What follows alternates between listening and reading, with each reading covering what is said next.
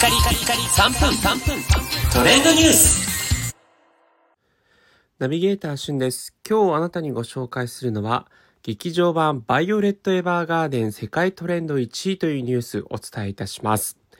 えー、こちら大ヒットした京アニの、えー、大ヒット作品、バイオレット・エヴァーガーデンの劇場版が金曜ロードショーで放映され、えー、ツイッターでね、世界トレンド1位という形で大きな反響がありました。えー、ご覧になった方も多いと思うんですけれども、え、そもそもこのバイオレット・エヴァーガーデン、テレビアニメシリーズとして放送されていた後、えー、外伝など様々なエピソードを加えた、え、新作アニメーションを経て、えー公開延期に延期を重ねた結果、えー、やっとの思いで公開された2020年の映画が劇場版バイオレット・エヴァーガーデンです。で、こちらの作品はですね、えー、まあ、劇場版単体でももちろん見れるんですが、テレビアニメシリーズをご覧になってた方にとっては続きとなるね、エピソードが盛り込まれているということで非常に、え、感動する作品になっています。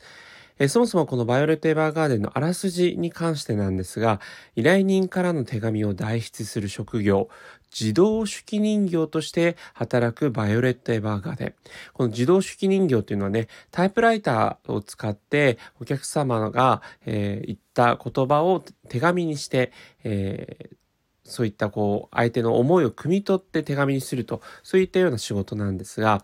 えー、このバイオレット・エヴァーガーデンということね、人物名となっている主人公の女性は幼い頃から兵士として戦い心を育む機会が与えられなかったという境遇があります。えー、そんな彼女が大切な、えー、上官、まあ、戦争時の上官ですね、えー、ギルベルト・ブーケンビリアという人が残した心から愛しているという言葉が理解できないでいたと。